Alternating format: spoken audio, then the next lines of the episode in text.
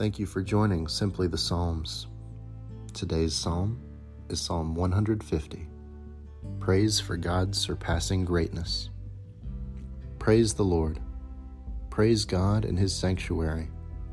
Praise him in his mighty firmament. Praise him for his mighty deeds. Praise him according to his surpassing greatness.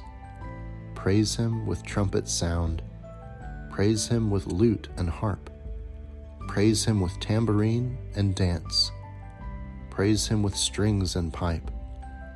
Praise him with clanging cymbals. Praise him with loud clashing cymbals. Let everything that breathes praise the Lord. Praise the Lord. This has been a reading of Psalm 150 and concludes our reading of the book of Psalms. Praise be to God.